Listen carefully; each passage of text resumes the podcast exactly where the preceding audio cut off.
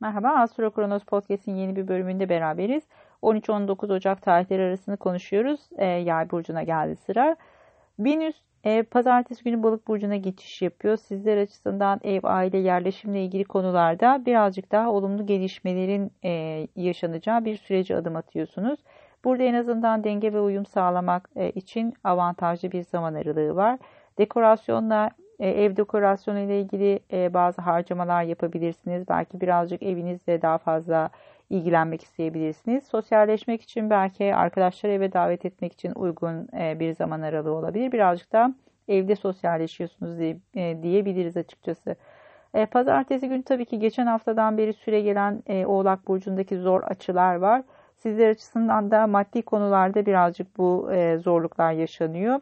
Pazartesi gene bir nispeten gergin olabilir ama salı çarşamba bu anlamda daha şans ve fırsatların öne çıkacağı bir zaman aralığını gösteriyor. Bu yüzden de burayı e, maddi konuları toparlamak için kullanabilirsiniz. Perşembe günü Merkür Kova burcuna geçiş yapıyor ve e, daha çok kardeşler, kuzenler, yakın çevre ya da iletişimle ilgili kullandığınız her tür iletişim aletiyle ilgili konular ön plana çıkacaktır.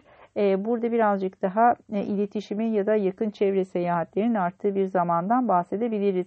Tabii ki e, cumartesi günü Merkür'ün e, Uranüs'te sert bir açısı olacak. Bu da birazcık beklenmedik yolculukları çıkartabilir karşınıza. Özellikle işle ilgili ve teknoloji teknolojiyle ilgili konularda bazı aksiliklerle karşılaşabilirsiniz. Burada biraz toleranslı olmakta fayda var. Tabii ki Merkür'ün Kova burcu e, geçişi birazcık teknolojiyle e, iletişim aletleri, telefon, bilgisayar gibi konularla alakalı. Bu cumartesi günkü açıda birazcık Merkür Retrosu havası yaratabilir. Ama e, kısa süreli bir etkidir. O yüzden de e, en azından e, tolere edebilirsiniz. Pazar günü nispeten güzel enerjiler var. Burayı birazcık daha sakin ve dinlenerek geçirme olasılığınız var. Özellikle meditasyonla ilgileniyorsanız ayın Neptün açısını bu anlamda değerlendirebilirsiniz. Keyifli bir hafta olmasını diliyorum sizler açısından. Görüşmek üzere, hoşçakalın.